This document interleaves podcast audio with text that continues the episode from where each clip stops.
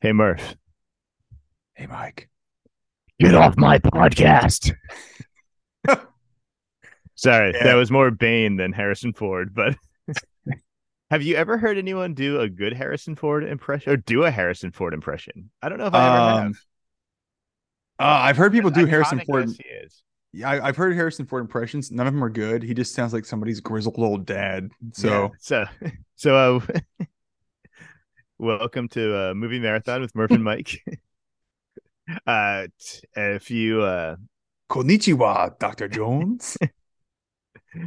if well, and shout out to uh, short rounds. Uh, Oh, yeah, Oscar nominee. Oscar nomination Th- was incredible. Um, already going off topic here. yeah, using your Uh, racist your racist intro, Andrew. Let's talk about short Yeah. round. Uh, so for our Die Hard on a podcast, we've gotten to the uh, Die Hard, one of the Die Hard on a plane, Die Hard on part two. Part yeah, two. don't worry, part three will be coming. but I think part three is gonna be the best. I'm actually pretty pumped. Part three is gonna be our uh Passenger 57 episode. hey, well, thanks for saying the podcast we're about to record is to be shit. No, I think it'd be shit. I I'm guess, just I guess saying people can number just turn this off and wait, wait Yeah. for part three. This is this is gonna be number two of the Die Hard on podcast airplane specific hey, episodes. it's Air Force One. Definitely the most polished Die Hard in a on a something movie, I would say Hollywood made, and maybe killed the Die Hard on a No, because movie. because we have a, a, a really bad rock movie coming up called Skyscraper. Yeah, that was so many years later. That's almost like a It, it's 20 years late, almost to the day. yeah. it's 20 That's years almost later. like a I don't know what. Um, speaking of to the day, this movie released July twenty fifth, nineteen ninety seven. Uh, exactly one month after I uh, recorded a hole in one in golf. I was like, where are you going with this? Because this is like this is like 19 years and one and six months to the day. Where did you play golf where you actually got a hole in one? I want to know about that. Uh, so so first, why I know this? Um, I have a trophy from from from doing this. Um, so so the it was at Westlake, but the really cool part of it was it was in a junior golf tournament. So it was not just like going out with my dad or like a friend or something and like screwing around. It was an actual tournament. Hole number eight, get a hole in one, um, and have a trophy. And I, I was unpacking some stuff recently. And oh, your so I- childhood? Were you unpacking your childhood? yeah, yes. In a literal and figurative sense.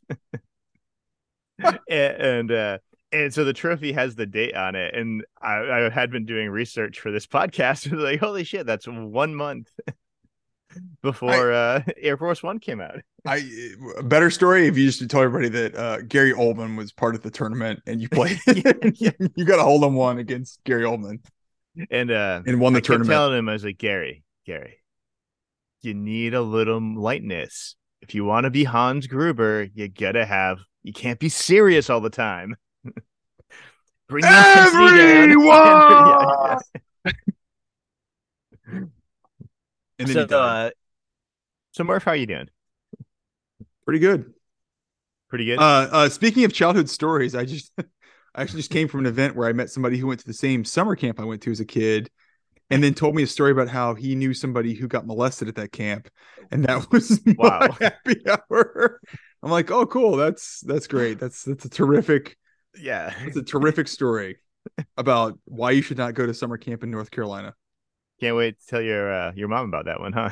Oh no, I can't wait because she sent me there too, and now I'm I'm, Yeah. I'm gonna hold it over her. For Hey, you know the camp you sent me to? Yeah. yeah. Yeah. And yeah, the worst yeah. part happened before I went there, so it's even like uh, you guys. Well, this is what happens pre-internet, right? Is you should have done the research. It wasn't there. yeah. We called the guy. He sounded nice. It sounds like, sounded, he was on the up and up. It was good. sounded like he liked kids. It was uh my my childhood summer camp story was basically the premise of the movie Heavyweights. So Not seen heavyweights in a while. Uh, don't remember a lot of molestation. And no, it's mostly just eating candy bars and Okay. and and being yelled Um, at. So anyway, so we're here to talk about Air Force One. yeah. We've both been drinking, so let's talk about Air Force One. So uh do you have any? uh I assume based on when this movie came out, you have to have memory, a story of when you saw this, the anticipation of it, the reaction to it, the world's reaction to it. Yeah, so I, I think this was another um a, a, a blockbuster rental. Uh, I think I saw it on VHS, and I remember it being a big deal when it came out because it was it was Harrison Ford like three years off of Clear and Present Danger, so he's kind of getting to that dad phase of like action movies, and I remember it being a big deal. It's got Harrison Ford, and I don't think Gary Oldman was as big as he is today, but Gary Oldman was a big deal because as the bad guy, uh, and then it respected actor at the time. He was a respected so was, actor, and, and, and you know what? Okay, that's a real villain. Yeah. I would almost argue he's probably, well, I'm going to make a bold statement. He's probably had a more accomplished career as Harrison Ford. Harrison Ford's been in bigger movies. I would say Gary Oldman's probably the better actor of the two. Well, I wouldn't disagree with better actor. I don't know yeah, accomplished uh, accomplished career, is, is, maybe a tough. I don't know, but but um, but better. Yeah, I mean, let's fight about it. Diff- very different actors. We're 170 miles away from each other. Let's go fight about it. um, so I no, I, I, I it, was, it was a big deal when it came out, and it, it it it had kind of the energy of capturing action heroes from our childhood, but also had some of the energy of all right, what was going on in the, in the 1990s zeitgeist. So uh, yeah. How about you? Like, what was your what was your first exposure to it? I think you saw it in theaters, correct? That is correct. But now you've totally derailed me because now I'm all I can think about is Gary Oldman and Harrison Ford.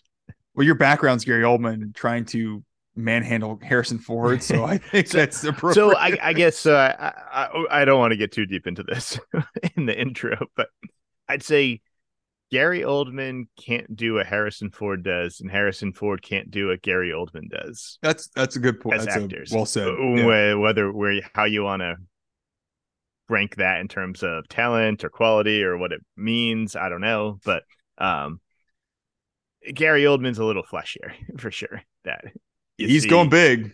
That that yeah, you see the talent, whereas Harrison Ford is more embodying just like I am captivating and charismatic on screen, and I don't know exactly what that means, but but more in like a classic movie star sense. But anyway, so my story, uh, I saw this in the movie theater, and I remember it really distinctly because I was in Orlando with my family, and my cousin was now visiting, and my aunt, and my cousin, my dad, and I went to go to the movie theater to see this but I remember it so distinctly because it was the first time I went to a theater that had stadium seating. And all of us were like blown away by this. And that's like all we could talk about. Mean, Which, we really like we really that, that's a big deal in the 1990s. Yeah. Like that's a right. really big deal. We really like the movie, but all we could talk about was like, oh my God, like that changes everything. Like if we had a theater like that, that's the only theater I'd ever go to. Like this was incredible. Um which now so, now it's commonplace. So Right. Uh, but so I have a very distinct memory of seeing this that. And I remember like everyone really liked it. It was really good. Um, and I've seen it like off and on on cable here and there, but I will say it's a good dad movie. It's a it's a, definitely a dad movie. It's also a bit forgettable. There's not everything it's doing you've kind of seen before. Yeah. So nothing necessarily stands out as super iconic other than Harrison Ford as the president, and that's that's the big deal. It's Harrison and, Ford is pres- the president. And you had a good theory about. um Do you think this was predicated on the success of Executive Decision, which we covered last week? Do you think that that was a? I think this was too big and had to get all the pieces together for doing this. I had to think this was in production before that. Um, so I, I don't. I think it's just go go the studio going for a big tent pole, die hard on a something, and saying we're gonna we're blowing the doors off of this. We're gonna go and like yeah, it's Kurt Russell and Steven Seagal. Like you know what, we're gonna get a real A-lister, and they're gonna be the president, and we're going like A-listers like all around, and they, and they do. They it, yeah. in fairness, like this is like I mean, it's Glenn Close who's the vice president, and it's like yeah. Uh, and you've got the guy who was from Quantum Leap who plays the Secretary of Defense. remember what his fucking name is, but that guy. but it's just filled with like quality like character actors. Yeah. Yeah, all that you've seen in like a ton of stuff who are fantastic at those like that role and That that's a good point. Every everybody who's in this, even if they're sort of a background character, has status from in other movies, and it, it- that that was a fun a fun touch. Was they bring a gravitas of yeah and Yeah. that I think is becomes to the detriment of the movie that it feels so serious all the time. it does. It's not. This is this is not a to your point. It, it's not a fun movie, so it's not rewatchable to me. right. Is- Like it is- isn't, it isn't, but yeah, it's not like it's always like the president is doing this. Like, like I don't know. There's something to there's something lacking in the fun department, I would say. Uh, I'll tell you what. I'll tell you what's funny about this movie to me is how much gravitas the presidential office holds, because that's something that's like not aged. Yeah, it does feel weird of it's like oh, people respect the president, The- and uh, it's a revered office. Oh, that's weird. That's a strange. and, I, and I'm trying to figure out if that is an age thing or the world has changed thing because I think the world's changed. we would have been like 13 14 when this movie came out Uh, yeah. um, and i feel at that time like you just like buy into stuff a little more earnestly Yeah. we're like it's the president like we respect the president and i'm curious uh, like a 40 year old at the time it's like bill clinton was president like i'm sure there are plenty of republicans who didn't have a ton of respect for bill clinton Oh yeah, he, he was sticking Even though he cigars was wherever he could. I mean, you, um, don't, you don't know what's going on with that. Um, no, I, I I agree. I think it's it's funny because it. This is such a weird movie because it's pre nine. It's it's about an airplane. It's pre 9-11. Yeah. It's pre Putin taking over Russia, and there's a lot of sort of predictive stuff they've actually stitched into this, whether they meant to or obviously they they didn't, they had no idea yeah um but it, there's a lot of predictive stuff of like oh this is like where russia's going to go in the next 25 30 years like great Yeah. that, that- that's not good but um no it, it lines up so um it's it, it was funny to watch how simplistic politics were por- portrayed in this and then it, when I when I think back on them uh, uh, when we were kids, that's how it felt. Was it did feel that simplistic of like, oh well, there's just the president's this very magnanimous guy, and he he cares about all the people who work for him, and he's only got the country and the world's best interest at heart. Yeah. And it's just this very honest, earnest character that Harrison Ford's playing. But that's just not how the world is anymore. It's such a strange, such a strange feeling to to watch this. Well, so the opening of this is Harrison Ford giving a speech where basically he's like, the U.S. is no longer going to tolerate terrorists. Like, we're coming after them. And it feels so weird post 9 11 that that was a controversial, it's, it's portrayed as controversial Yeah, when it's like, oh, we're like four years away from that being the default American foreign policy. like, um, and it's like, wow, that's just crazy. and it's like, this is gonna like ruin the election for you. And he's like, but it's the right thing to do. I, that's that's it, it. Feels like Indiana Jones being president. It's kind of how they they almost portray it, and, and it's not um, it's not a detriment to to Ford or it's not a detriment to the movie, but it just it is a is a personality that that does not exist in the world anymore, and maybe maybe never existed. It's it's such a he's such an apolitical character in this. Like he's doing the right thing. They don't ever spell out what party he's in. It's just a yeah, they kind of really by the books guy. try to split the middle on like you're gonna like, oh, everyone has to like him, so we can't Can't pick a side. really, yeah, yeah. I Mm. yeah, I, I have a feeling in 1997, if if it's Newt Gingrich in this in the in the sky, and that's who's uh being attacked, I don't feel like there's that many people who actually are that's that upset about it. I don't know. We'll see. So well, um, so all right, Harrison Ford's our, our lead. We have Gary Oldman is is the uh the uh bad guy. The, the Hans Gruber proxy. The Hans Gruber proxy. Um, I to your point, I was blown away by Ivan Korshunov. I, I could I thank you. I could not tell you what his name is.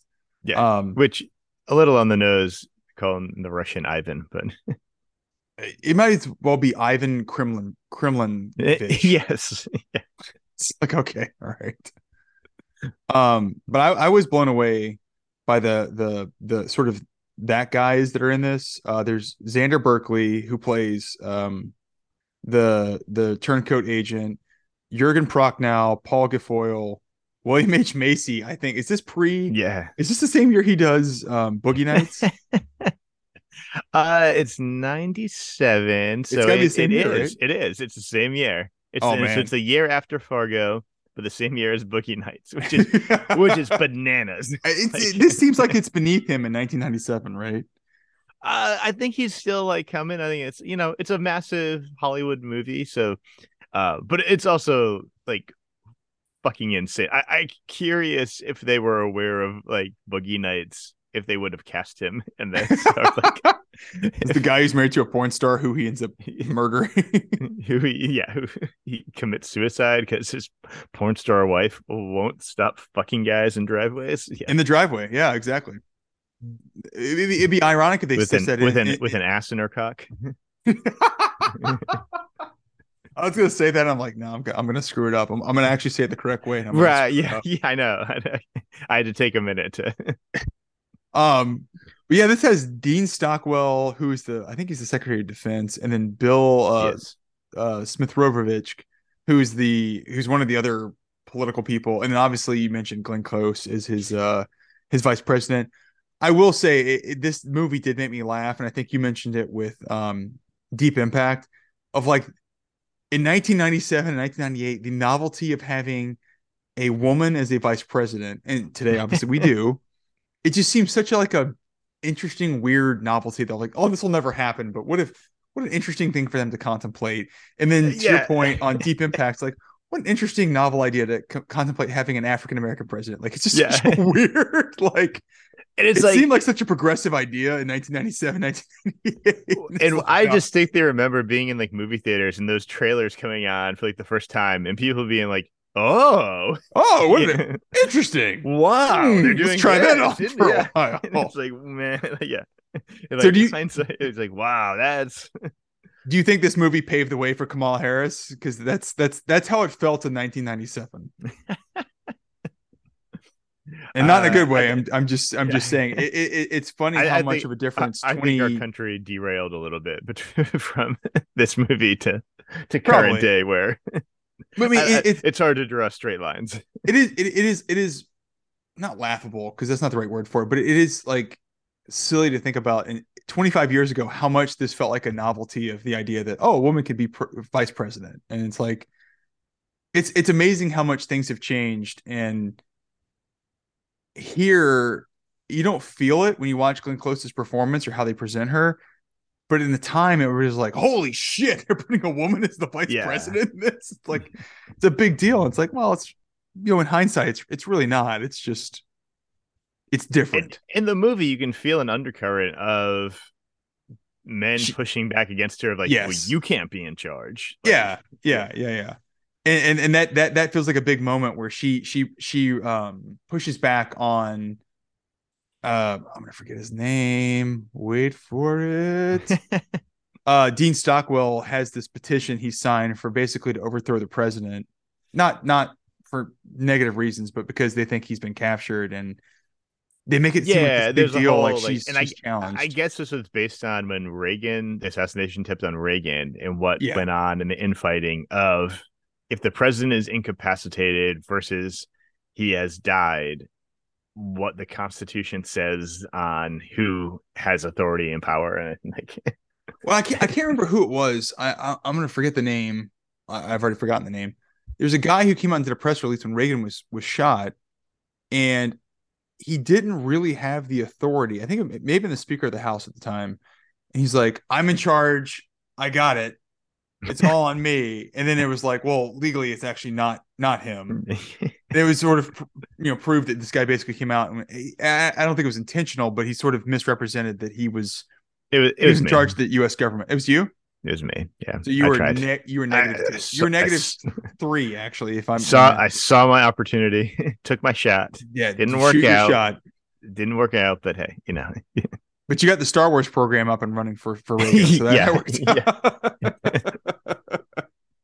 so, but yeah, this Mhm. cast, I will say that, that that's this is like um, it's almost like executive decision, and it, to your, and what you said earlier, it feels like they just took what worked there and they were like, great, let's make something else.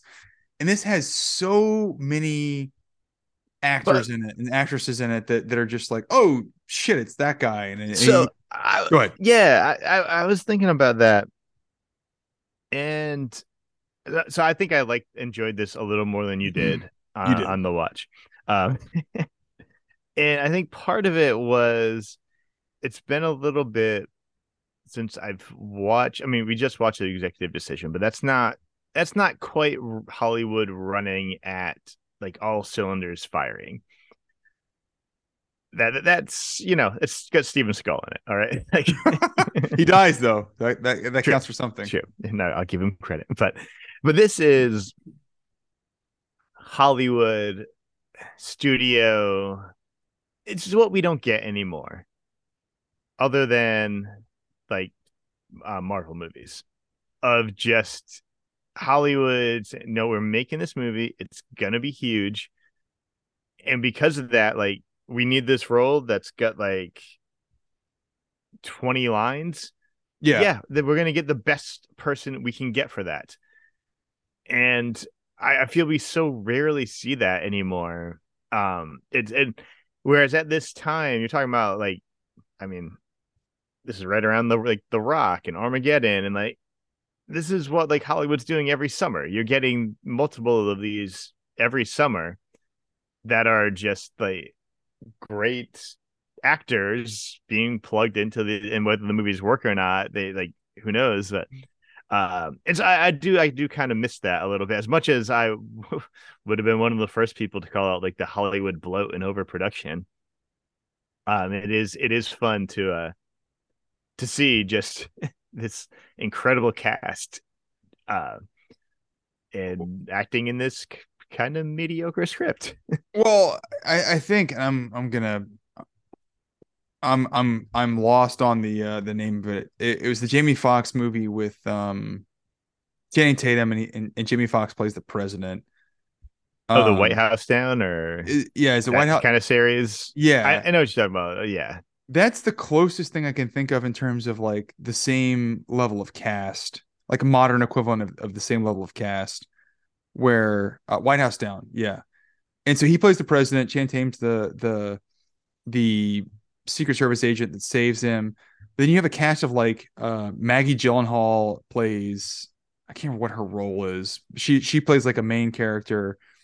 You've got Jason Clarke. You've got Richard Jenkins is like the Secretary of Defense who's in on it and uh uh James Woods who's obviously like one of the other main bad guys that's the closest thing I can think of in terms of modern sort of action movies that has this really expansive very, very talented cast that doesn't that you they use them but maybe they're not as used to their full capacity as what they're what they're, what you're used to seeing so Yeah. Which yeah, which I'd say is in keeping with this. Um like you, you know, like William H. Macy in like a bit role. Like he can obviously he's a guy who Oh, can he- do a lot more. Um, he's piloting the shit out of that plane in the third act oh my god. It's that was hilarious.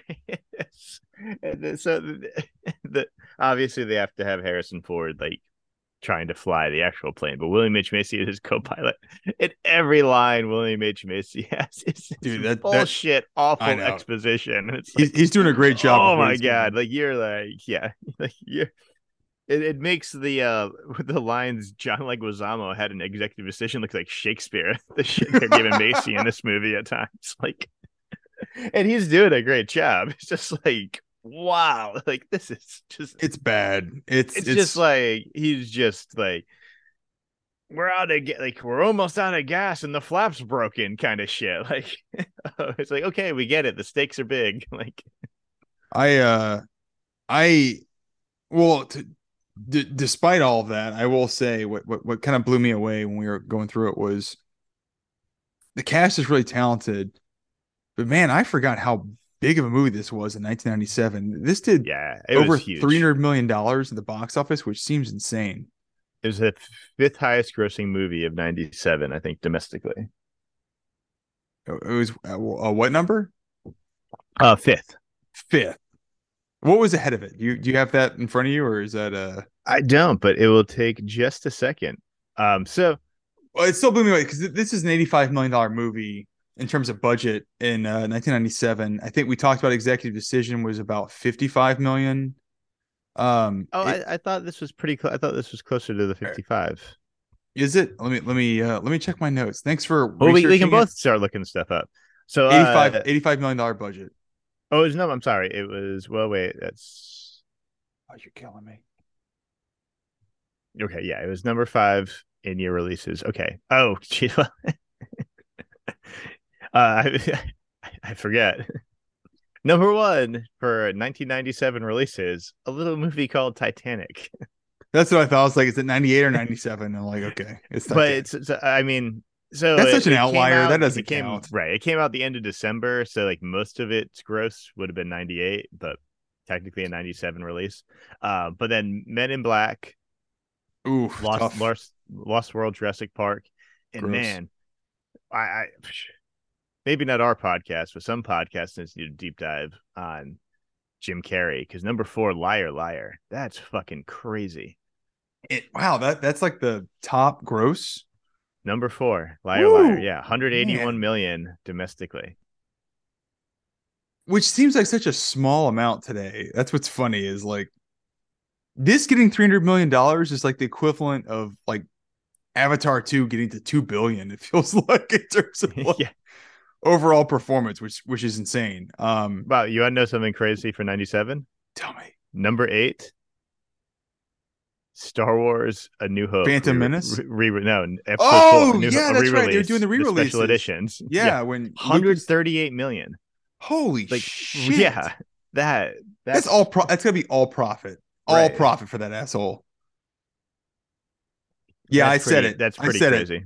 fucking turkey neck George Lucas motherfucker just releasing movies cashing in on my my favorite movies as a kid just so you could put some stupid bad CGI into movies that that that are already perfectly fine the way they were Uh, I I feel that most of the box office was people with kids wanting to, ta- to take their kids to see it in theater. I just want to but- take a moment to badmouth George Lucas for all the dumb crap he inserted into into the the original trilogy. Yeah, it is what it is. Oh, I mean, like he he's worth like four or five billion dollars. Like, what the fuck does he care what I think? like, good for him. like, he did he did way better for a guy who who um was like a a, a hanger on for the all the the uh for Coppola and Scorsese guys and and De Palma guys in the late the late seventies. So hey, good for him. Wow. So, man, I we're we're getting really derailed here because I'm looking at the box Yeah, office for '97, and there's a lot of stuff I want to talk about. Or you Uh, want to talk about talk about Fox might have really fucked up. why January 31st, A New Hope comes out. Ends delicious. up make ends up making 138 million. Okay. February 21st, they release Empire Strikes Back.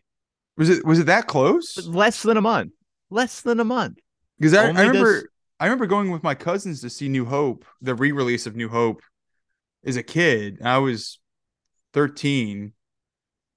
And I, that was like a big deal. But I, I thought they were like every year until um No, it's like a month a month later. And Empire Strikes Back. It made only does- 138 million for basically a month worth of being Well, I'm sure it was out longer, but then Empire Strikes Back only 67. And then they're probably too close together.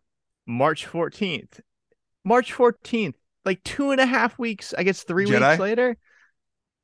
Jedi only makes 45. I I I feel you gotta at least space those like three months apart. I feel like that's a real rookie rookie mistake. I mean, unprecedented of what, but man, it really feels like they fucked that up. Well, in hindsight, the Phantom Menace two years later was 1.02 Yeah. billion dollars. I know. which- That's And that is a bad. Wild. That is a legitimately bad movie. so Oh, I enjoy it, but I I I, you, we went to go see it together. We went to We go see it together. I, I remember. Is that the underwater polar bear story? it, it might be.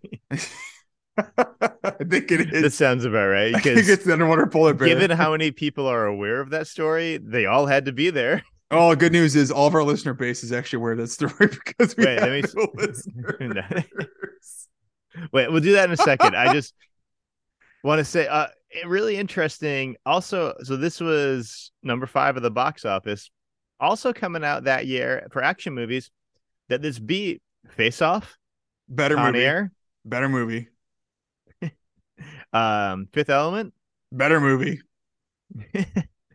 Spawn, Not better movie. The Jackal, Okay, getting worse. Volcano, Getting worse. Dante's Peak. Getting better. Ooh, Copland. Copland should not be in this conversation. That's too good of a movie to be in this conversation. It's a Scorsese movie with uh Stallone playing like a going on the straight and narrow as a as a character. So Mortal Kombat Annihilation, better, Beverly Hills Ninja. better. Uh, No, keep going. Good Burger, In the middle. Airbud, In the middle. Eve's Bayou, no idea. Never saw it. uh,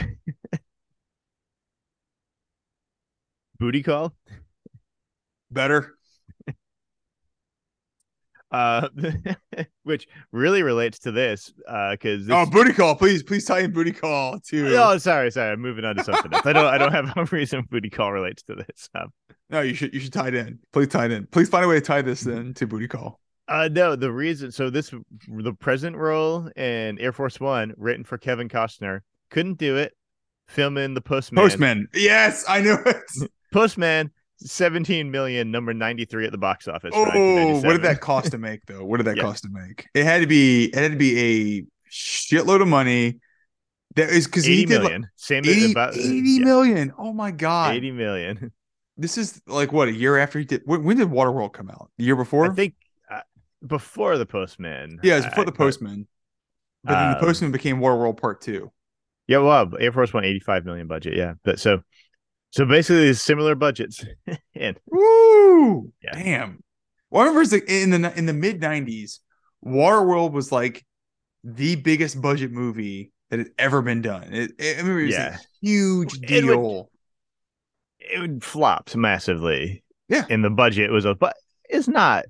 It's not as bad as people make it out. It's just the financial eh. disaster is.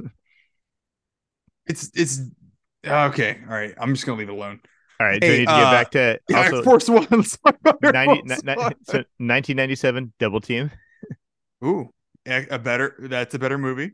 Turbo, a Power Rangers movie. On the fence. Let's see. Can I get? Can I get one more? Can I get one more? I hope it's like Flintstones too. I feel like that's gonna be one of Free Willy three. Ooh, bad. That's bad. That I dude, I read a sad ass story. That fucking whale died like a year after they they filmed the movie. They they put it back in the wild and it couldn't survive. And fucking Free Willy died. No reaction. Mike's Mike's in. Yeah, sorry, sorry. I'm, I'm trying to process another piece of information here. dark. So, all right. So March 14th is uh Return of the Jedi re-release. yeah. Um, I, I- like 40 something million. Yep. So we talk about dropping the ball on re-releasing stuff. March 21st, re-released right right in the middle of this or like the this massive Star Wars thing. Re-release The Godfather. Does a million. Does a million total at the box office. Are you serious? I would have gone to see that. I know, just gets slaughtered. it gets slaughtered. I mean, it gets God. slaughtered by the Little Mermaid re-release. Godfather 1? yeah. Holy crap. Okay, all right, man. This 97 Wow. list is bananas because I know like What a like, weird. I'm like like 200 movies deep on here. I know every single one of these movies because I was that's the age I was and uh, that seems like such a about. like a even for the Godfather. Yeah. That Now, seems I- very. now yeah, I- I'd have to we'd have to dig in deeper. It could have been like a one week thing or like who knows. Um but still, like that seems. I don't, I feel like I could spend a million dollars going to see the bo- the the Godfather right now today in 2023. It's like, I wow, damn, that sucks. although it's saying okay, I'm looking at opening weekend was only 40 theaters. So it may have been a very small. Like that seems like uh, uh, like, like that's like just LA. Also seems weird. yeah. yeah. like like for like for Coppola's like ah, I'm bored. Let's just try and this let's do this one more time. Speed I gotta 2, pay for a winery. Let's let's re-release this and see what happens. Speed 2 also out 97. The game, Uh, I saw that in theaters. G.I. Jane, Alien Resurrection. Ooh, ooh, ooh. Tomorrow Oh, or I- Never Dies. Hey, that uh, that was like November of 2000 or 1997, right?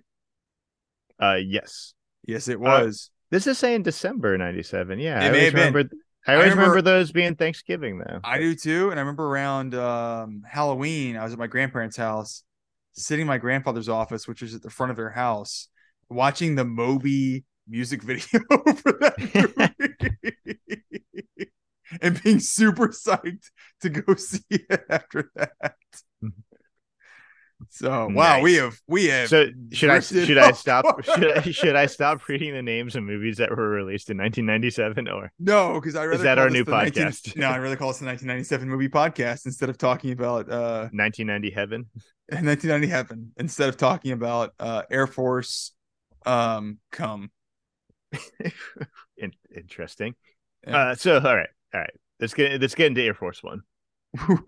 let's, let's let's talk about it. Sure. So do you buy that Gary Oldman and this team of guys apparently they murder a bunch of journalists and somehow steal their identities and are able to get onto Air Force One? I, I got some questions. I feel like in 1997, the technology is not there to say that couldn't happen, but it still feels like a strip. Where I- where I have a problem with with that whole idea is it's like six six terrorists, and there's like 95 Secret Service agents that are armed Yeah. on this airplane, and so where I have an issue is the six guys come away unscathed. N- nobody gets Yeah. killed, nobody gets shot, and they somehow manage to actually take out all the Secret Service agents. So that's where I have I have an issue. Well, they they do have an inside man, He kills two guys or three guys. three guys. So uh, that's one thing that bugs me about this movie. I, I don't want this movie to be longer, and I don't, but I just want something on this guy's mo- So in the movie, there's a Secret Service agent who betrays everything. He shoots three guys, unlocks a weapon locker for these terrorists to come in. That's how they get their weapons, grenades, um, like machine guns, whatnot. Uh, and that's how every. But we never get a lick of what is this guy's motivation. Like, why is he doing this? Yeah, so you're right. They they don't ever really explain. So the guy the guy you're talking about is is Xander Berkeley, who's also a uh that guy, but he plays um I'm gonna get his name wrong. Uh he he plays a uh a special agent in this who who's a secret he's a secret service agent who ends Secret up Service being- Agent Benedict Arnold. No, it's Agent uh, Gibbs. Agent Gibbs. Yeah. So he he's he's good in this, and you're right. They never give his motivations, which is a problem. But at the same time, it's it's one of those things where, um, it's it's good. They don't give you too much, Well, there's nothing they could give us that would make it like like worth it, other than ju- it's money. It's money. Money's his motivation, right? like yeah. It's almost it, so I get it. It's almost better. It's up to our imagination of like why he's doing this than to like.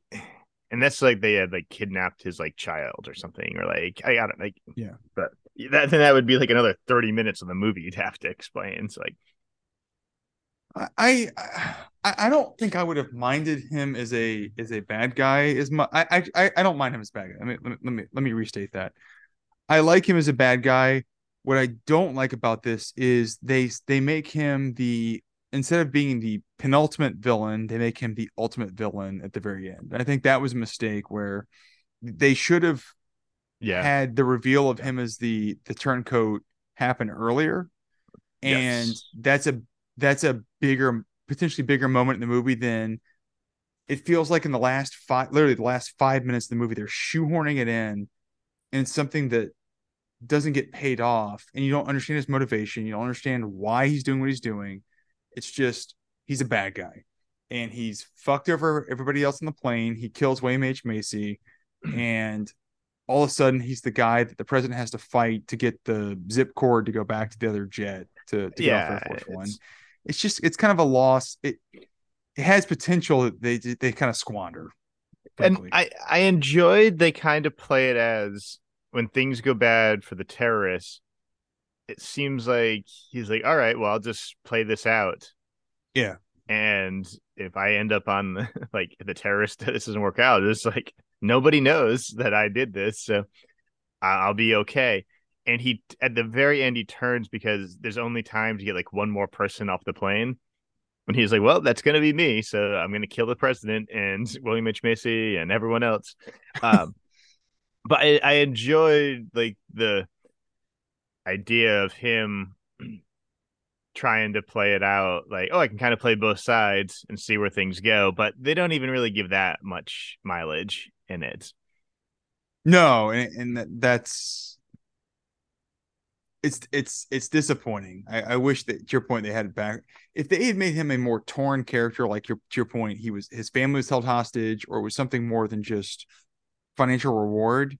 I think it's it's a more it, it it's a character that has depth. So I, I guess what I was disappointed in it was I remember trailers to this movie going to see it, and they really made a big deal. And this and this is a little bit of like age, but I also feel this was with this movie is when the concept of Air Force One very much entered like the public consciousness of and of Air Force One being like a cool thing of like this ultra modern, ultra sophisticated, sophisticated thing. We don't, oh, we don't, they're like secrets around it. And so the concept of terrorists trying to take over Air Force One, it was like, ooh, how would they do it? What would they do?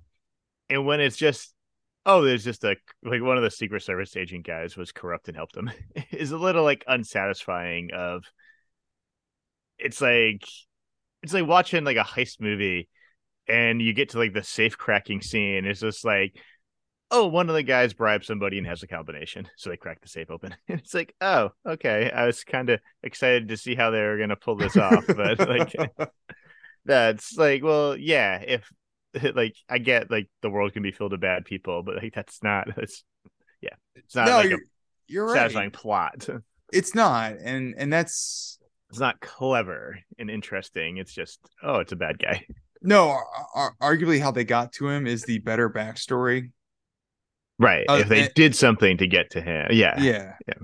And all all they really show you is the result, which is he helps, he kills three Ser- Secret Service agents, then he pretends to basically be a good guy until the last the last five minutes of the movie, and then it's uh um revealed that he's a bad. Well, that's that, I actually think that's where the movie makes the even bigger mistake. Instead of leaving it to the imagination, they show you almost 10, 15 minutes into the movie, he is a bad guy. And they're trying to use him as a a point of tension that you don't know what he's gonna do.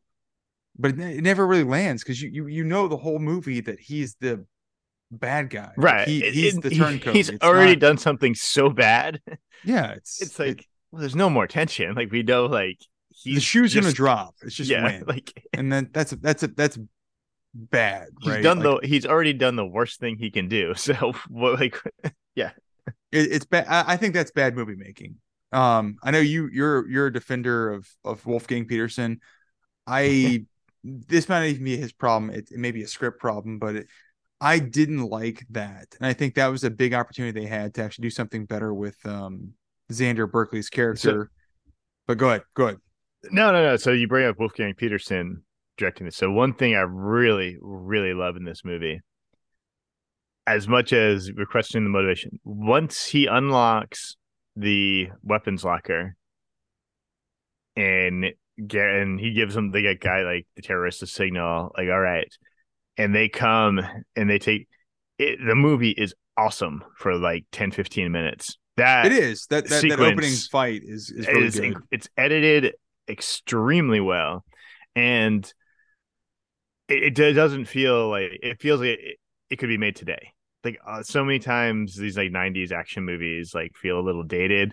Yeah, uh, and there are some things in this that do, but that, and I think that's Wolfgang Petersen. You know, he did like Das Boot, um, and and you can feel his credentials of like directing action in confined spaces and it is kinetic exciting but you can mostly see what's going on and it's uh, yeah I, I, love that sequence. It's fantastic. It feels like intense and dramatic and you feel like there's a timetable for the terrorists and you the threat of it all and there's some intelligent things happening where they lock the cockpit but they then are able to like blow it open and it's just really fast and intense and i do think the movie lacks a bit of that going After, forward yeah. but that is an amazing sequence and it still is amazing no you're right I, I think it's the best action sequence of the film because uh it, it, it manages to elevate everything there's tension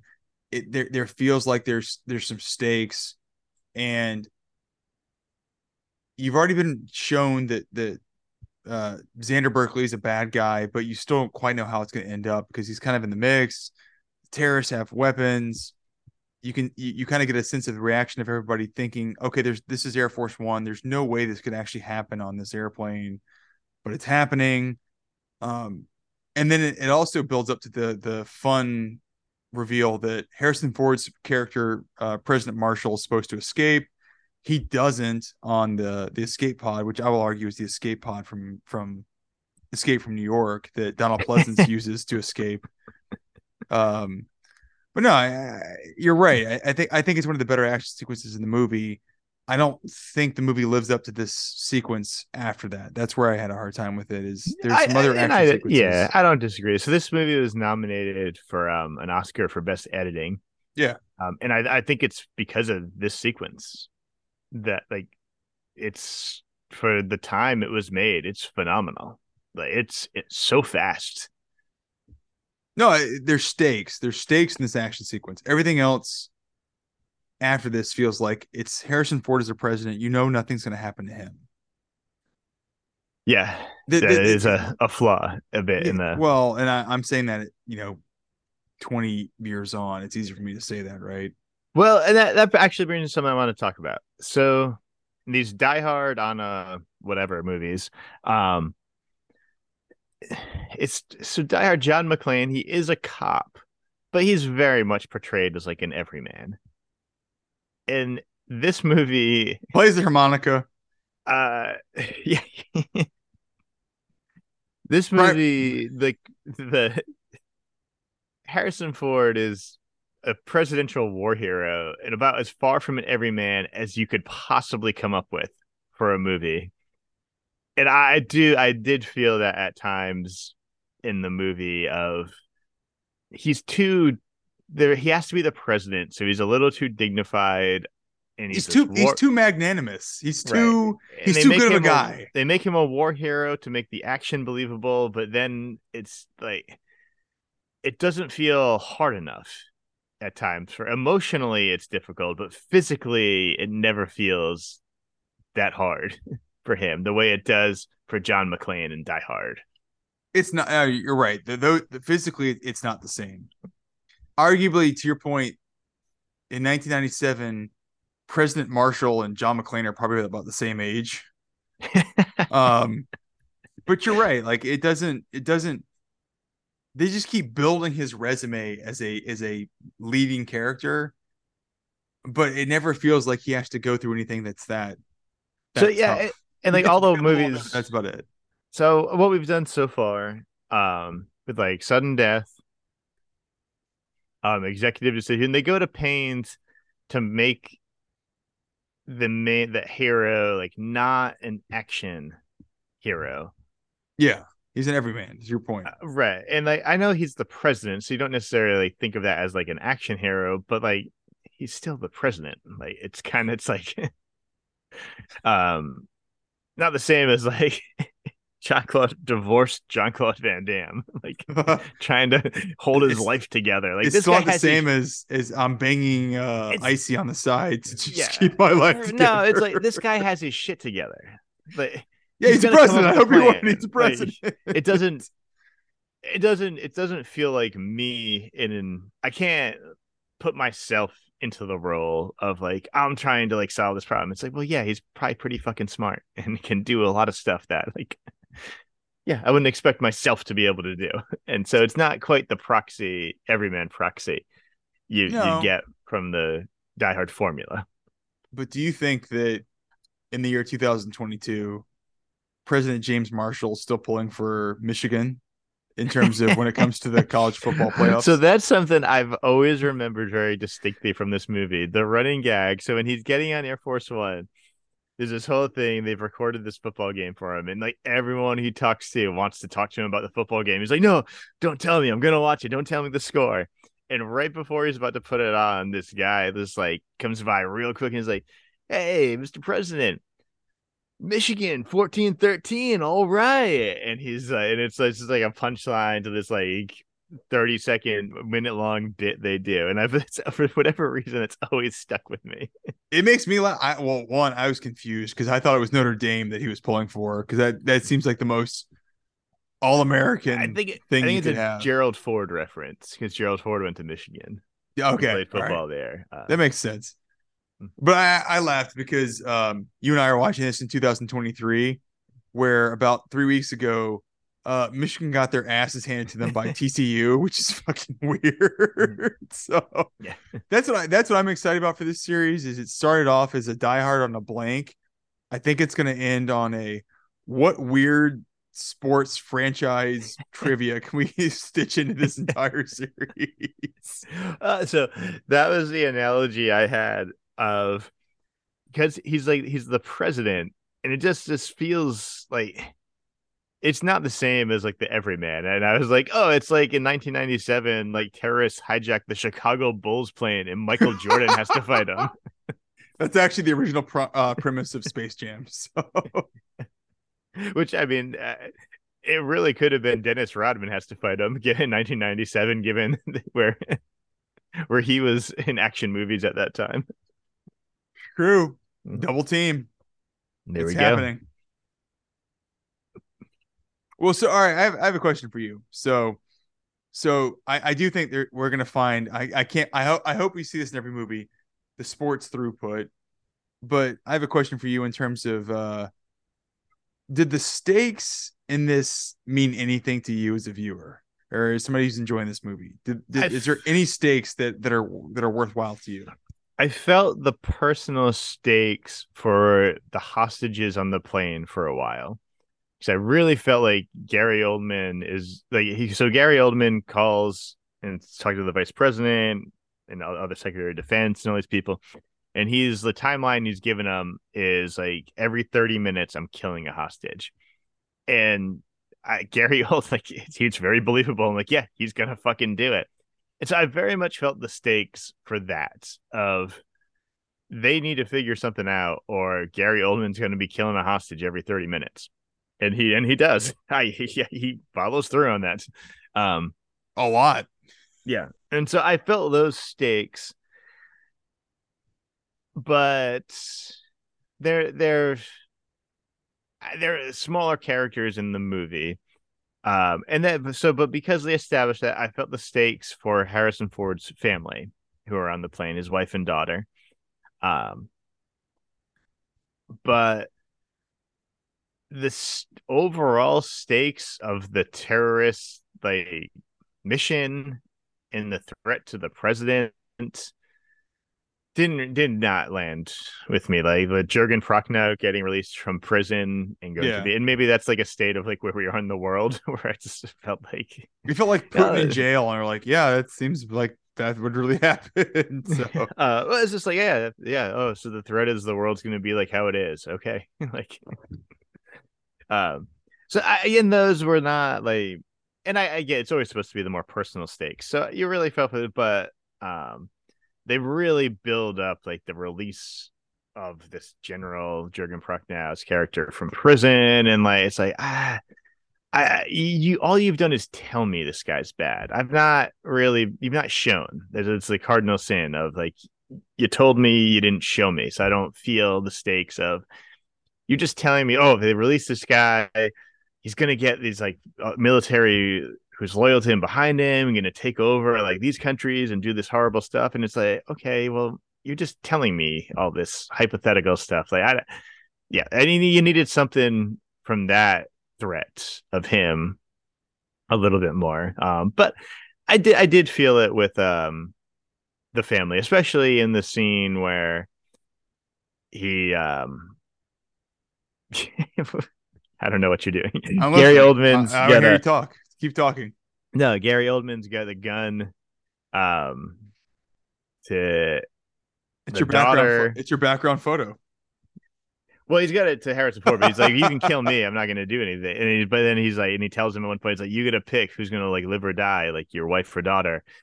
And then he's got his daughter, and he starts like a countdown. He's like, "Is like you got like five seconds," and at like I don't know, like four or three, he's like, "Okay, like I'll I'll, I'll do it." Like you got a gun to my daughter's head, and like that really felt real and intense, yeah, and great. Um, and that that's the stuff that worked for me. But yeah, I would agree. There's like the other stuff of like the general getting released felt unimportant compared to the stakes we're feeling for the characters we are kind of invested in.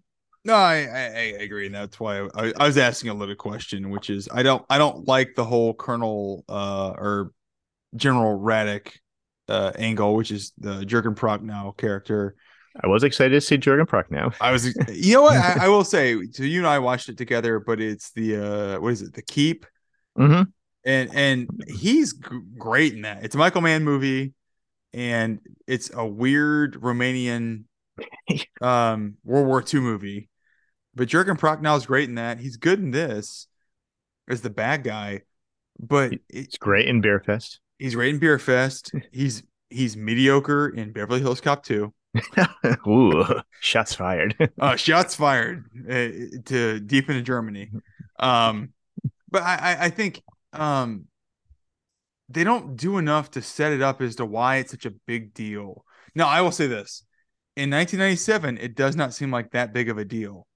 In 2023, when you're watching fucking Putin wage a war on Ukraine and potentially launch nukes into Europe, yeah. it does feel like a big deal. Like this is a weirdly ahead of its time movie. Um, but the way they position Jurgen Prochnow is Radek, you don't get any stakes. So when they, they keep flashing to his release and why it's a big deal, it basically seems like he's on the run no matter what happens. The West is gonna catch him, but it's like, oh, if he goes into the the wind, all of a sudden Russia's gonna fall to be this terrible, you know, this terrible yeah. country that we can't can't manage. Well, fast forward. By the way, that, that fucking happens, everybody not by the Russian people's fault, but just by virtue of of uh, Putin or, or whatever. So it, it it it doesn't have any bearing on the rest of the movie. And I think that's the problem this movie has is it's got two endings. It's got the ending that happens on yeah. the plane with with, with uh, Gary Oldman's character, which and is also better. has which is better. Yeah. And then it has this whole ending with with um uh General Radek, this Russian general that doesn't really doesn't really matter, and that's that's the problem to this movie is. Yeah, like, they needed it to end with, with, the old like with old yeah. men. Like it, they, that, there's like 25 minutes after. Yeah, and that that's dies. bad, right? So like old Oldman is the closest proxy you get to Hans Gruber, and he's good. And Oldman's bringing it the whole time. The whole Radek angle is like a kind of like a red herring that doesn't really pay off in terms of in terms of the end of the movie. Yeah, it's supposed to explain their motivation behind it. It does, but I don't think we we didn't need to see that much of it. Like no, or it's or it's almost so. It's funny the rewatchables uh, the Ringer podcast does like, could this work as like a ten episode Netflix show? It's like maybe this would be better as a ten episode Netflix show. All these It- backstory things yeah. we're talking about, you could do.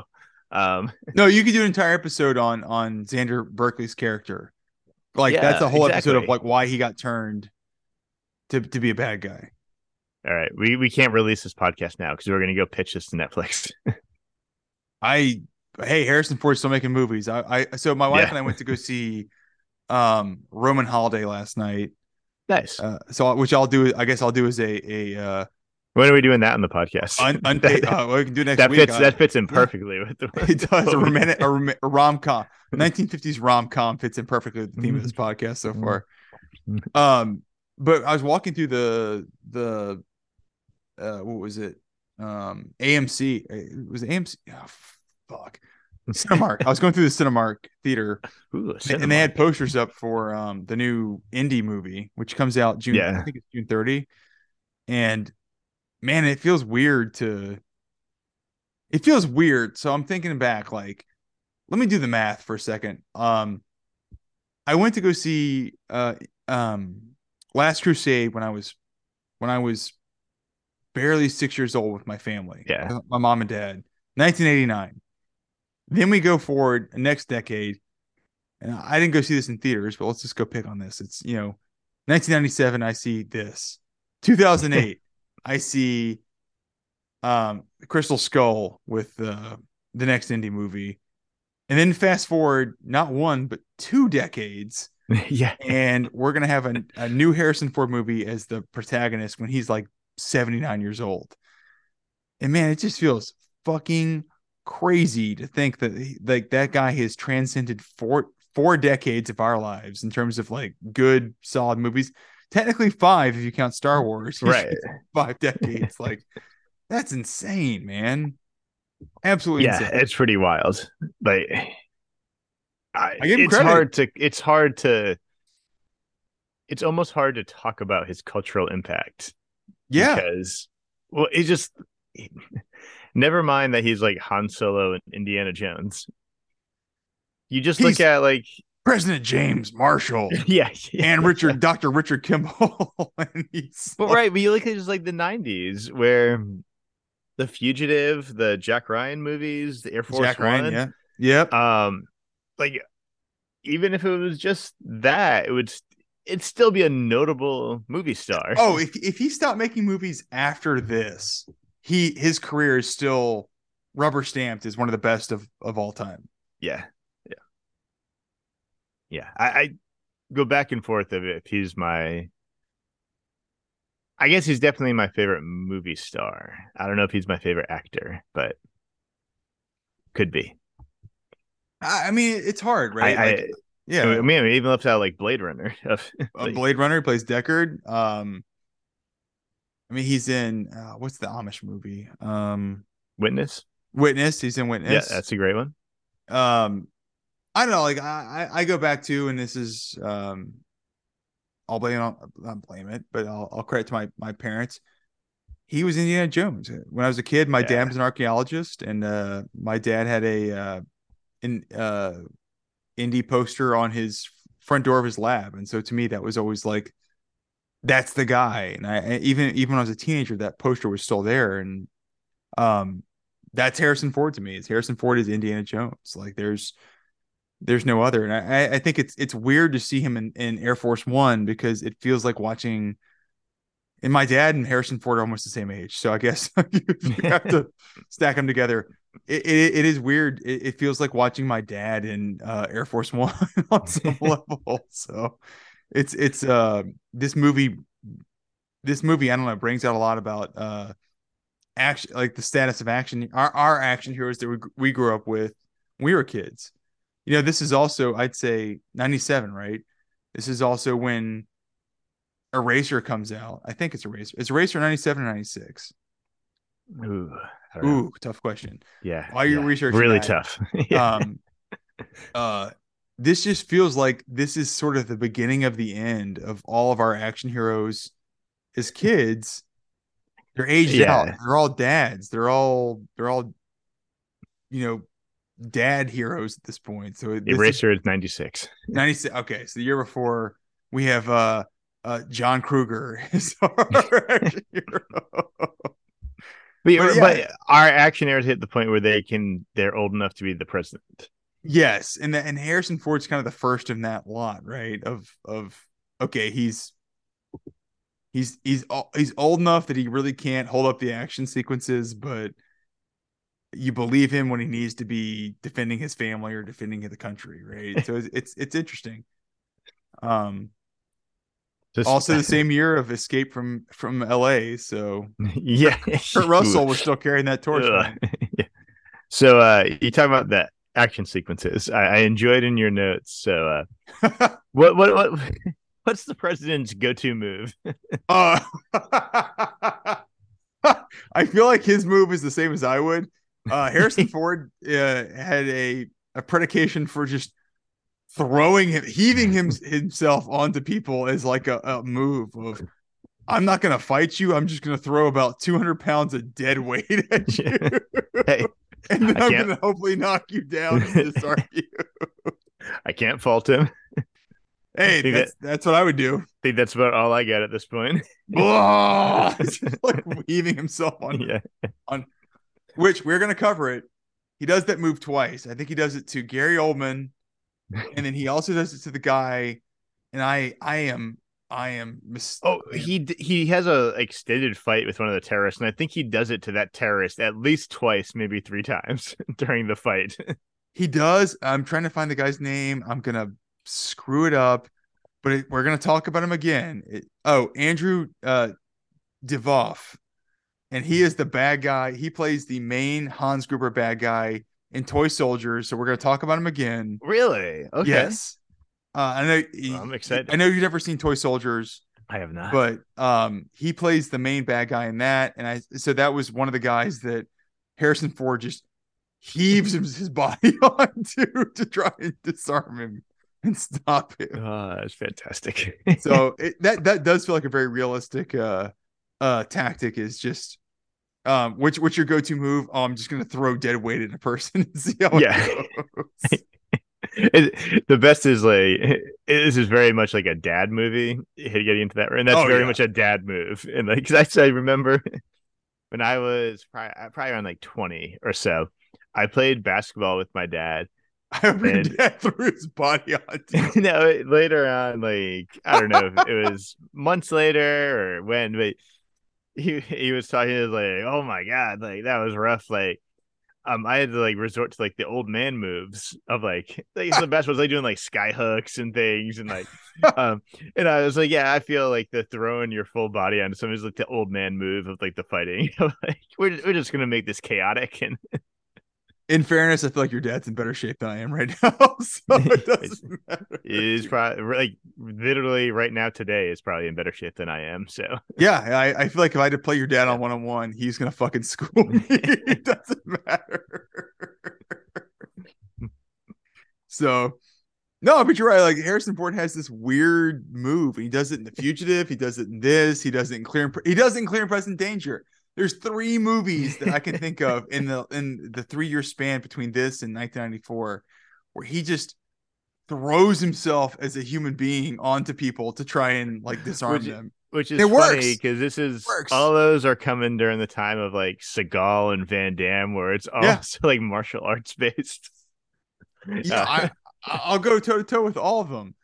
In but it's this, also in keeping with better. I, every everything he made was better than in this time period than than those movies. oh yeah, but it's also in keeping with his persona of the Han Solo Indiana Jones.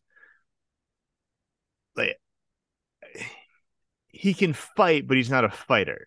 If that makes sense, like It it does. like yeah I, I he can win a fight but he's not he's not gone out and like trained himself He's to, like, scrappy. be this but yeah he can yeah exactly scrappy an underdog a bit so you can root for him as a fighter Yeah. and not like yeah yeah No, I, I I like I like Ford is I I I will say of all the I haven't seen all of them, but all the all the Jack Ryan movies, Ford is is in my head like that's Jack Ryan. Like he he kind of Yeah, nails which- it. Is the conservative surprising number of jack ryan movies I've only seen. Thankfully, I've not seen any of the new ones. I've not seen any of the Chris Pine ones because those seem bad. I've not seen them either, so I can't I can't really speak to them. But I do like Chris Pine, so I I wouldn't mind seeing them. I do. but I, I, do have- too. I, do not. too. Not not not knock on Chris Pine, but I like the idea that Harrison Ford, and it, it feels like this is a Jack Ryan president in terms of uh, President Marshall and Air uh, Air Force One. Is he's a guy who is I don't want to say nerdy. Nerdy's not a good word, but he's he's he's kind of a button down guy. But if you put a gun to his head, he's going to defend himself. He can defend his family and what he believes in. And I think that's that's what's enjoyable about about Harrison Ford's character in this is you you feel the earnestness of his of his role. And it's not It's- it's, not just a it's not just him. He's, he's not playing the same character.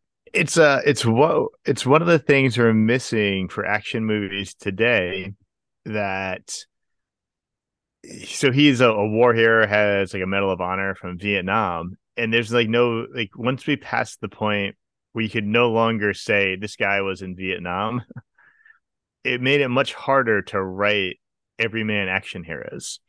Yeah. so that it's like oh like you immediately buy him credibility of like oh he was a war hero in vietnam. So like yeah like he could fight these terrorists.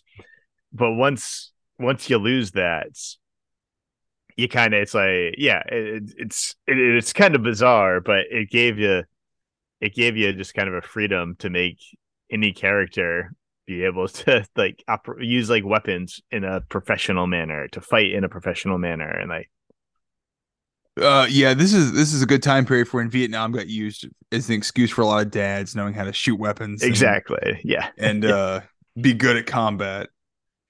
Um well, all right, so fast forwarding after uh Gary Oldman gets killed by a do you do you want to do it again for the what the with the tagline for this movie is? the get off my plane Get off my plane. oh yours is Um, better Uh Harrison Ford but yours uh, is more harrison ford today is a little that like Yeah. 70 year old raspy I landed like on the that. Beverly Hills Country Club course. Get off my plane.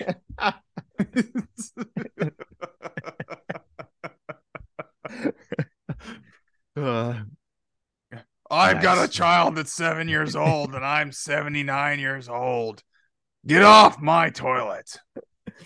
Oh Um, sh- shout out to his children uh he has a Oh, son who's please. a chef who had a uh what? fantastic restaurant in culver city called uh ford's filling station Yeah. Wait, what? yeah Oh, come on. You got you gotta you gotta tell that one. I mean, I, there's nothing more than that. Like when I lived uh, in LA in Culver City, um, there was this restaurant called Ford's Filling Station, and the like the the head chef was called Ford's because it was Harrison Ford's son.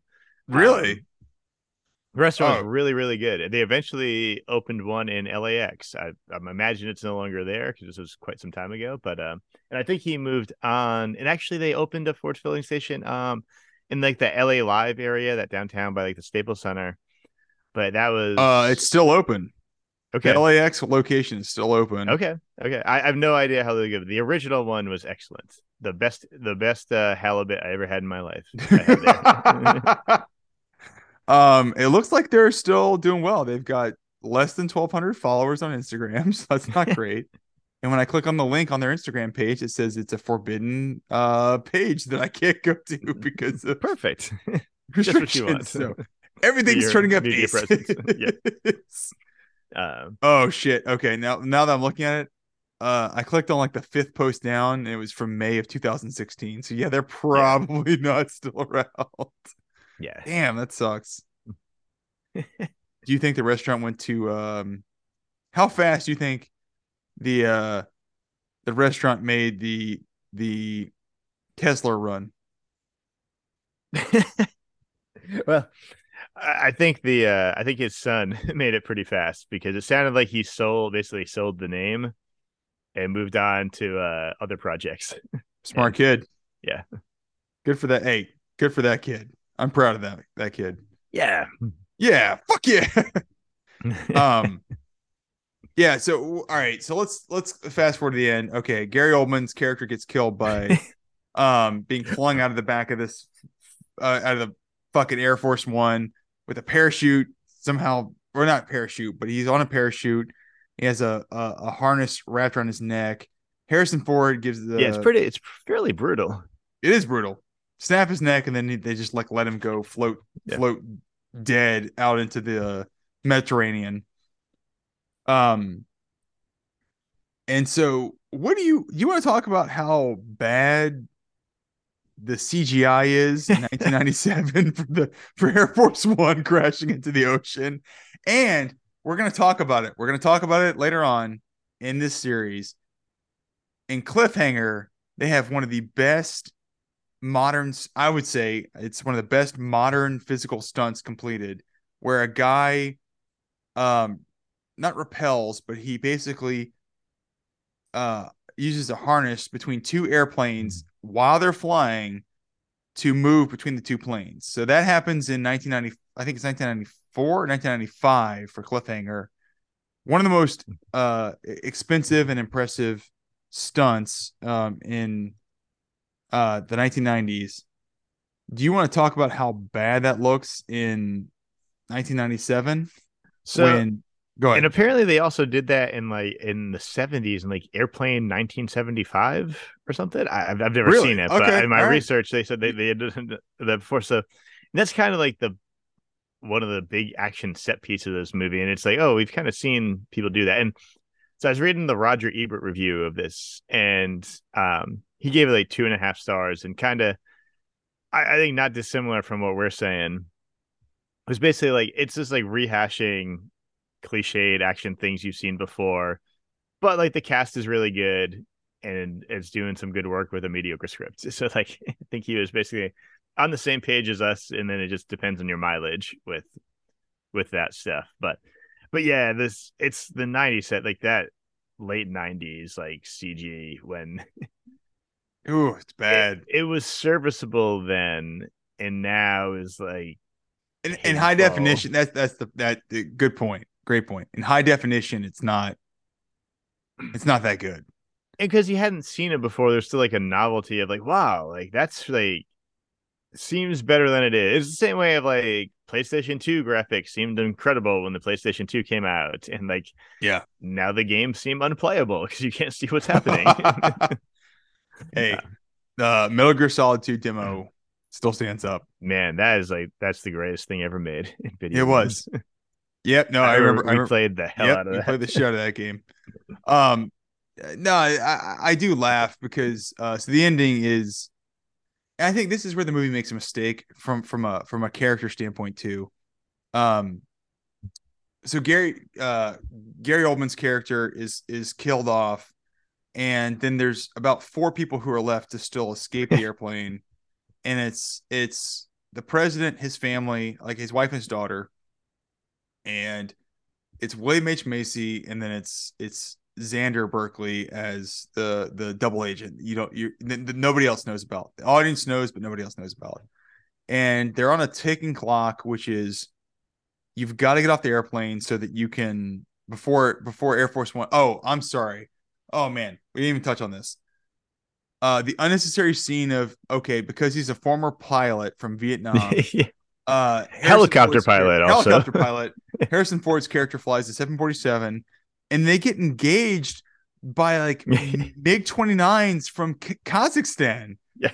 and i feel like that's not even accurate like that's somebody who's just like we need a country let's let's pick kazakhstan to like they're friendly in 2023 well, the, that's, like, supposedly it was the the uh, Jurgen Prochnow. It, it- they were loyal to him at this mil- random military Oh. base, is how they portray it. And it's like, I kind of think this They're place isn't. do it. This place They're- realizes they're getting the shit bombed out of them if they do. Oh, this. yeah. and like, like no one's doing that. Like, no like, t- so they they they you literally just declared war on America. Like, yeah like they're just like dropping bombs and asking questions later. Like, No, yeah, you're, you're fucked. Like ten minutes after you shoot that, shoot at that at Air Force One, yeah, you're you're the U.S. government's gonna probably come after your ass. So, yeah, yeah, it seemed had some questions on the but base I, commander there. I do think that this, this the bad CGI is uh the president's family gets off the airplane. It's not great CGI between the the plane to plane transfer for for people coming off of Air Force One. Uh, it's about two thousand feet off of the the the water, and what I just didn't like was um Xander Xander Berkeley is the the surviving bad guy. They should have gotten rid of him earlier. Yeah. And then there's a fight, and then he's he's like holding himself up in the door frame of the front door frame of the of Air Force One as it's crashing into the ocean. And honestly, it looks like something I could have made in Photoshop 20 years ago. And it, it's just really bad. I Really I, bad do- graphic. I think originally they wanted to do that practically because it's been obviously it's been done that way. I think it was a budget thing that they were already going over budget, and I think so I uh. think they scaled back. But but to your point with the endings, like I think that I think they could have done this where there was enough tension where the plane was going to crash and they all had to get off from like the zip line thing, and they could have just had them all get off Yeah. or have like William H Macy sacrifice himself, gets the president off and like cuts Yeah. the line or whatever, so that like he crashes, but the president's saved. And I, I think that would have been enough. You didn't you didn't need the extra step of this rogue agent like no, they, trying they, to they, save they, himself or like yeah, they should have wrapped it up sooner. it's uh, like a hat on a hat on a hat. Oh, it's a hat on a hat on a president's hat. Ooh, president's hat. Ooh. Abe Lincoln. Ooh, what if Harrison Ford wore an Abe Lincoln hat the whole movie? Better. Uh, better. I'd love to see him in a top hat for no no So- apparent reason, and he and he's fighting off uh terrorists in in a So- top hat. So we skipped over a big chunk of the middle of this movie, and I think Yeah, there's a we're reason. good. I, I think there's a reason for that. is there's a lot of Harrison Ford in a luggage compartment doing like random stuff. Um, but I, I did I did want to call attention to one thing of, do you know how in Die Hard, very famous scene, often referenced, um, with Ellis Yeah, trying to negotiate. Hart Bochner. Yeah, So can I interest you in a movie that goes double Ellis? You can because I think we just watched it. so yeah. So the fa- as famous as Die Hard is, Ellis is. Hans, I, I think we literally Bubby, talked about this in the last. I'm your white well. knight. Yeah, they do it an executive decision. Yeah. and and whereas he's got the gun to his head and he's like, "Hey, you got to come out. I'm going to kill this guy," and he does it. So they do it one time where it's it's like the secretary of something, and they're calling like Glenn Close at the White House, and he's and it's he just immediately like, "Oh, you didn't give me what I wanted," shoots him, and then they do it again on the plane where uh, Harrison Ford's like hiding down below has done a bunch of stuff to screw up their plans and takes like his it's a woman and she I'm trying to remember like a I'm- chief of staff type role. yeah, I'm trying to find uh, who it is. Uh, but keep and going. is like, look at this nice lady here, and is like typical like must this mustache twirling evil of um, but it's like if, if you don't come out, I'm gonna kill her. And they make like a big deal of that, where like they can hear it in like the Situation Room at the White House kind of thing, and like, what's he? gonna He's like, he's like, he can't. You know, the United States does not negotiate with terrorists, and it's. it's uh and but and then you get all like dramatic scenes of Harrison Ford like pounding things of like I can't come out um and they kill her and I was like man ballsy move in the script go double Ellis It's uh, it's it's Deputy Press Secretary Melanie Mitchell. but yeah, no, they, they they definitely go they, they they definitely go double Ellis in this. Um, I and I I'll give Hart Bochner credit when he plays Ellis in Die Hard. It's at least a oh, character where you're like, okay, they they set him up pretty well as a sleazeball. So when he dies, you're like, okay, it's not that big a it's not it's not big a deal. That sounds horrible to say but they, uh, they, they, they they play it as it's almost humorous when he gets shot and it's almost like he has it coming Yeah. and this it's just like tragic. Yeah it's like every like- it's just horrible it's a, it's a like, downer. Like Yeah, you it's- talk about. It's not the most fun movie to watch. Like it's not like, yeah. that's pretty depressing.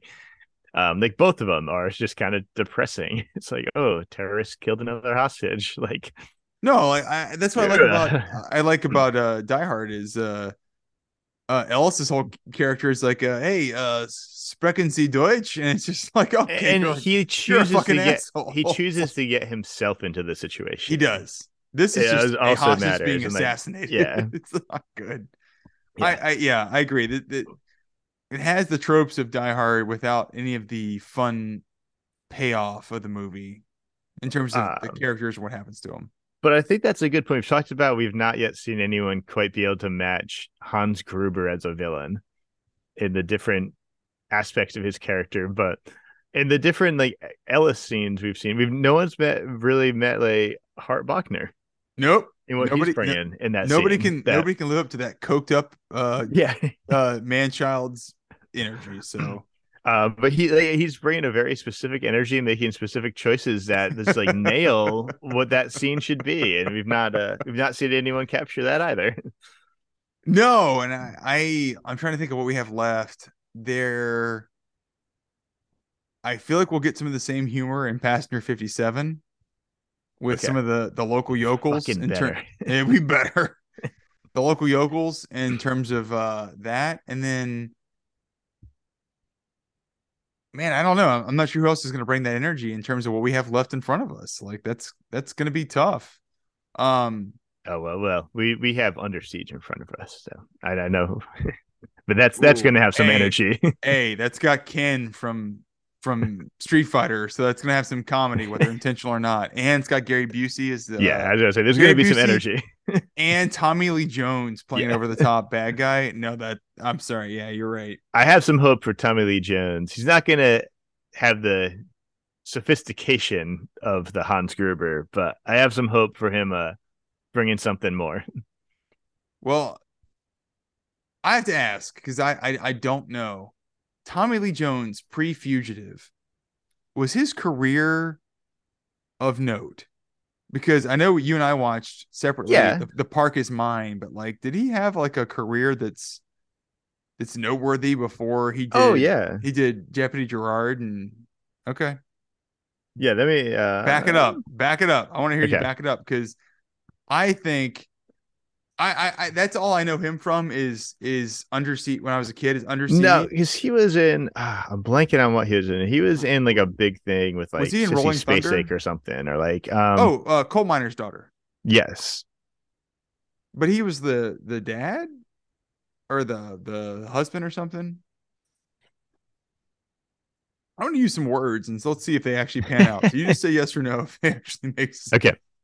All right, let me go early career for him. Um, okay, so all right, fugitive. Okay, before well, okay so pre pre one year- 1992 one year before fugitive, under siege. Two years before the fugitive, uh JFK. mm. hmm Um, let's see. JFK. right, number uh Oh, he plays the the closeted gay guy that in JFK that it was it was apparently roped in on the the but yeah, Coal Miner's Daughter, Rolling Thunder. yeah. Um Yeah, I mean a career, but you're right. That that is probably I mean being He's like an JFK American- under he's- siege. He's like an American um Anthony uh Hopkins in terms of like he had this crazy breakout in the early 90s that he he was like a kind of established actor. His career maybe wasn't as big as it should have been. And all of a sudden he hits this this big jackpot in the 1990s is is like his big leap into movies or, or into more established movies. Wait Yeah, for it's it. probably a leap to um I can't wait. I can't wait to hear what we're going to say about Tommy Lee Jones on the yeah, actual. Siege episode. I'm here to talk about more about Erica Eleniak, so let's let's talk more about her than Tommy Lee Jones. But yeah, so I I I, do think um So yeah, in the '80s, he is wins an Emmy, has some other Emmy nominations, and has stuff. But, um, but it's really the JFK fugitive. His um, his his early '90s siege, like, run. It's a, it's a, the catapults into a, a different Yeah. level, certainly. Yeah, I, I think that's fair. I think I, I'm excited for um the At that point, he's a yeah, probably like has a great career. His career is good. He's going to keep acting, but then suddenly he's like a you put his name in the trailer for a movie kind of guy. Yeah, yeah that that that that it's that, That he's Yeah. a draw. You're, you're yeah selling a movie by casting him in it. Yeah. yeah. Well, you cast him as Two Face. Like it's like oh, like, Oh yeah, yeah. 1995. Yeah, yeah, yeah, of course you do. You're gonna cast. You can cast Two Face. Hey, are you gonna cast in 1995? Are you gonna cast the roommate of Gene Hackman? Yeah, I'm gonna fucking cast the roommate of Gene Hackman. I'm gonna cast Tommy Lee Jones. Is do me Two Face? yeah. Who's gonna cast as Riddler? I'm gonna cast the the guy who played Ace Ventura. Great, we got ourselves a movie. Who do you need? Oh, you need Jim Iceman. You, you need Iceman to play. you need Jim Morrison to play Batman. Done. We fucking got it. I will Man, say, I've uh, not seen that movie in a long time. for good reason. It fucking sucks. I went to go Disagree. I went to go see Batman Forever in theaters. so maybe I won't see it again anytime soon.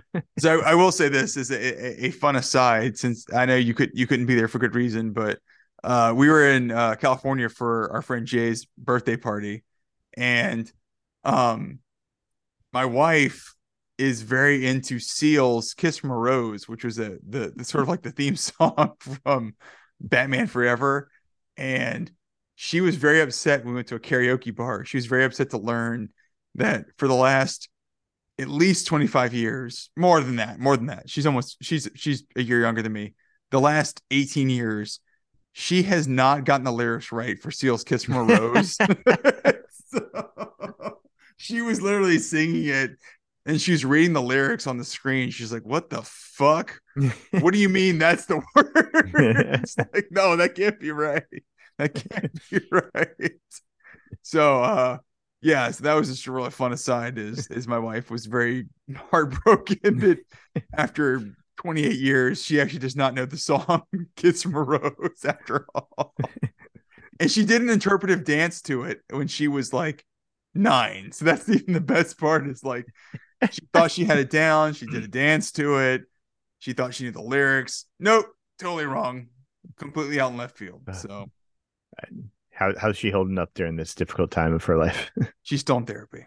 Uh, yeah, understandable. Yep, we've uh, we put her on antidepressants for lack of "Kiss a Rose" uh, lyrics, lyric disease. So yeah, we're working on it. I'm sorry.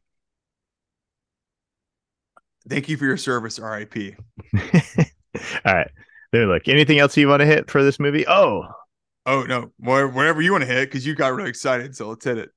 uh, do you know who the cinematographer was in this? Uh, I do not, but it is a guy named Michael Ballhaus who did what? Works with Scorsese a ton. Did like Goodfellas, Departed. Oh my god, yeah. Okay, yeah. Uh, No, But- worked for Scorsese a ton. He exclusively worked for Scorsese. I'm looking at his IMDb, uh, also did a movie called Wild Wild West. I don't think Scorsese did that one. uh, no, because uh, Scorsese has some taste. Uh, but no, but like a big oh my god, this guy did so much stuff. Yeah. I mean, like, like, like, let's hit it. Goodfellas, The Departed, Gangs of New York, Dracula, which is well, that's a Ford Coppola movie. Um, The Last Temptation of Christ, which is uh, uh Scorsese. Yeah. Color of Um, Money, this, um, Um, Wild Wild West. Yeah, it's everybody's got to work. Um, Outbreak. So what Which about was he did- that was about Wolf, Bob? but in Cinematographer, Outbreak, what about Outbreak was uh, Wolfgang Petersen too. Wait, did he direct that? Yeah, Wolfgang did a little Outbreak, which they wanted uh Harrison Ford for that, but it, uh he he he passed. Wait, wait wh- where was Wolf? No, Wolfgang. Letterboxd shows um Frank Oz as the director. of Outbreak. Yeah, or no, I'm sorry. Your- I thought you were talking about what about Bob? Oh no, no, no, that was not. That was not. Okay. All right. I see your point on uh, Wolfgang Petersen for producer and director for uh, Outbreak. yes. Let's talk about what about Bob though. Um,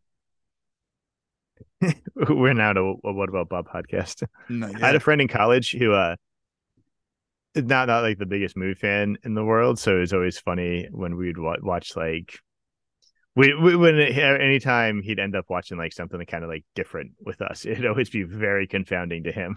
Uh, but basically, his favorite movie was What About Bob? It's a good movie. I uh Pretty good. I watched it.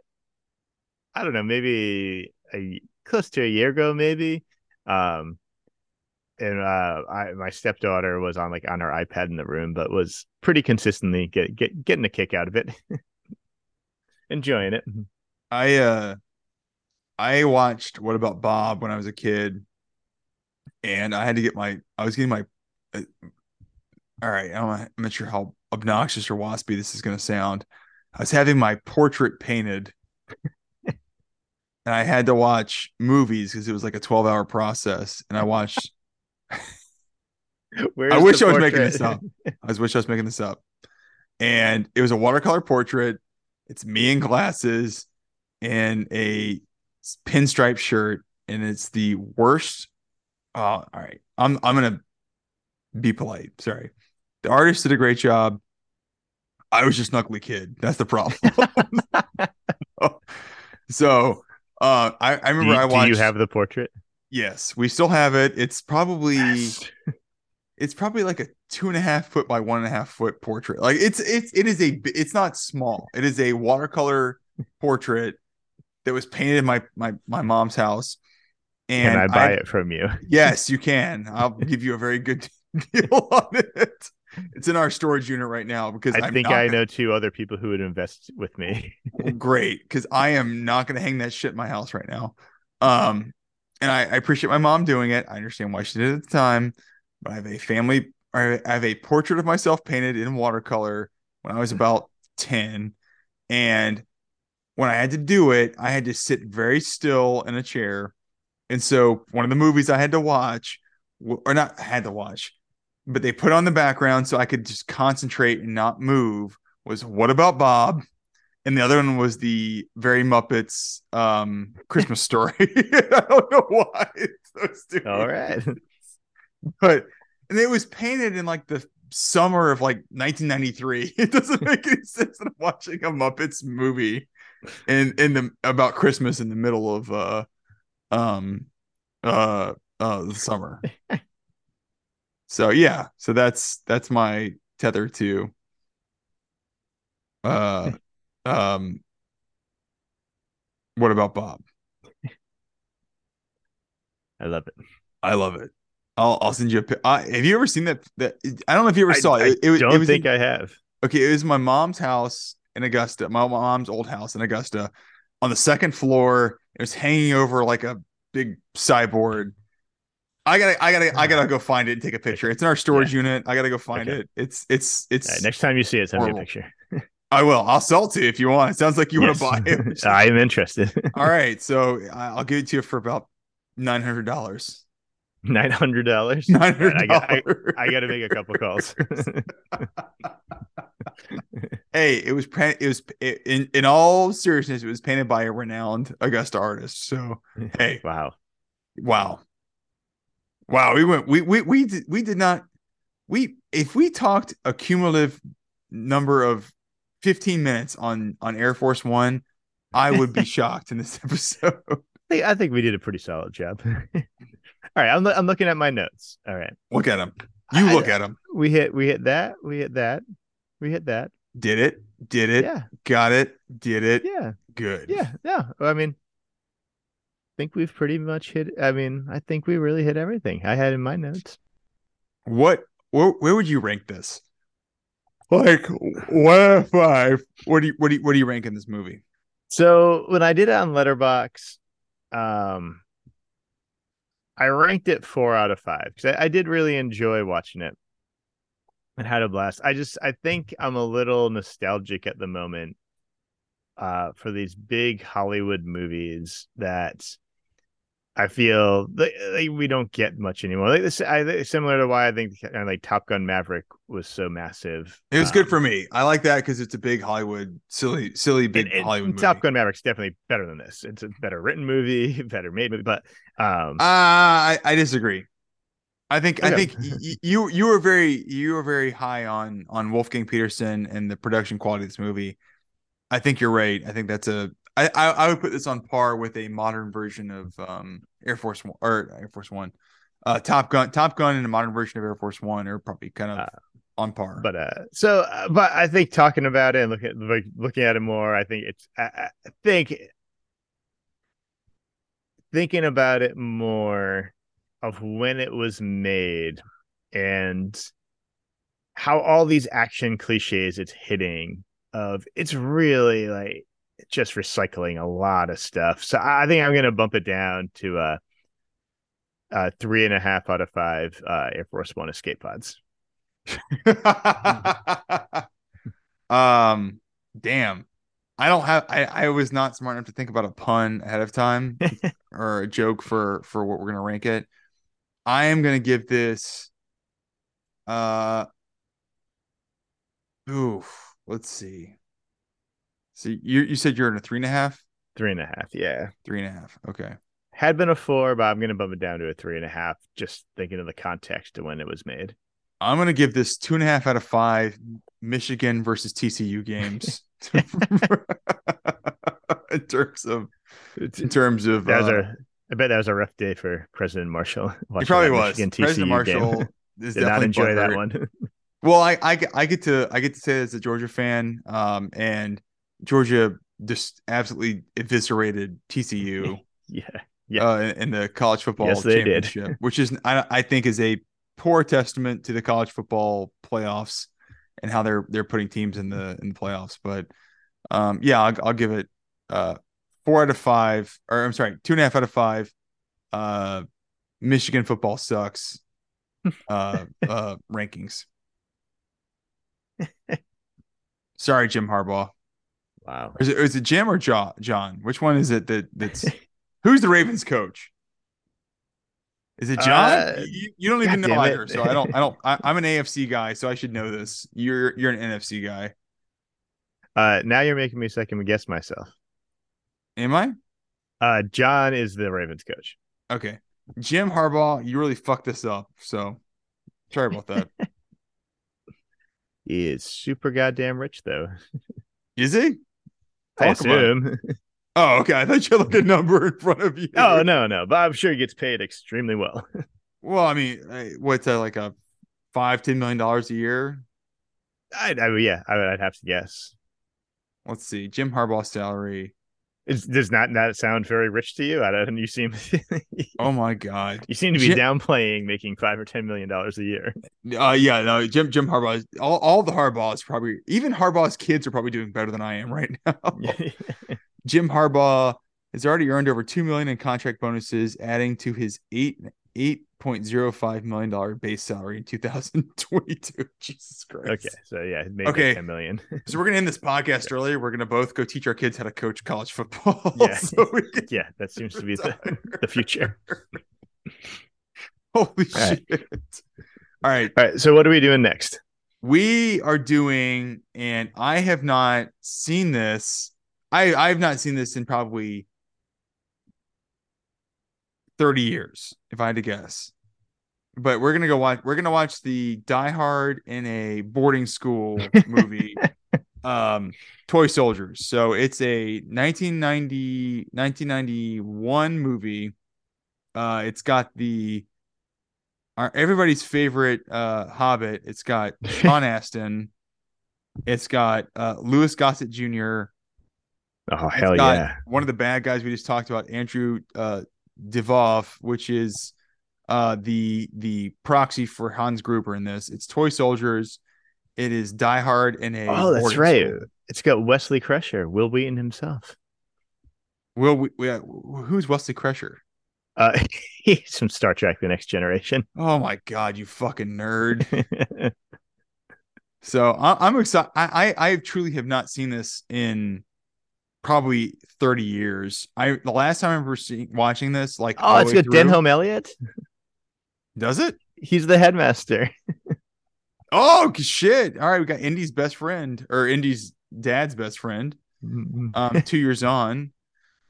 Um, but yeah, no, I, I watched this as a kid with uh oh, and it's produced by Mario Kassar. We we got some we got some Carolco people in this too, so that's gonna be good.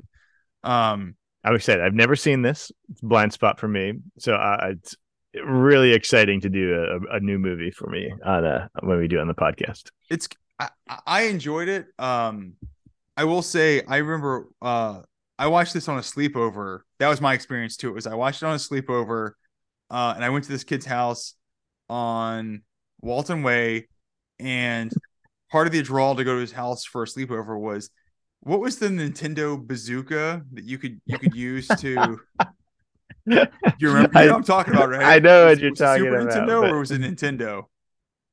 um, oh man, man i'm gonna i'm gonna fuck this up but either way like uh we all right the Super Scope.